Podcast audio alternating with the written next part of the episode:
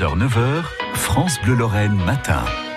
Ce dimanche, Mathieu, ce sont les élections européennes et on manque de bras. Effectivement, on manque d'assesseurs. Vous savez, c'est celles et ceux qui vous font remplir les listes d'émargement. Ils sont avec le président du bureau de vote pour que le scrutin se passe bien. Eh bien, dans les grandes villes, ça va. Visiblement, il y a des candidats. Mais en milieu rural, c'est peut-être plus compliqué. Reportage Laurent Vatrin.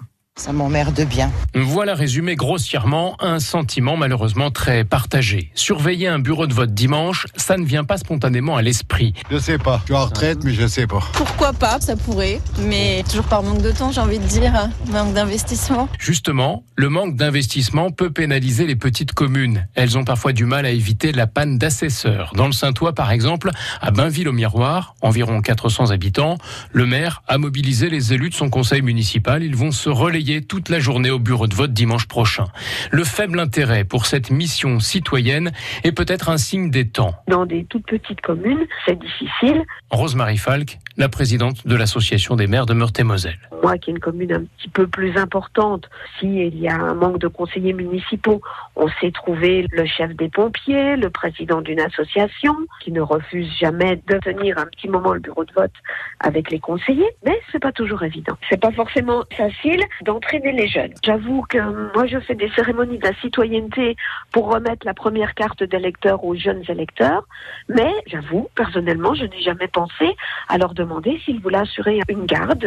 Il faudrait y penser, c'est certain. On verra surtout quelle sera la participation ce dimanche. C'est un scrutin quand même très important. L'abstention, on en discute parfois en famille.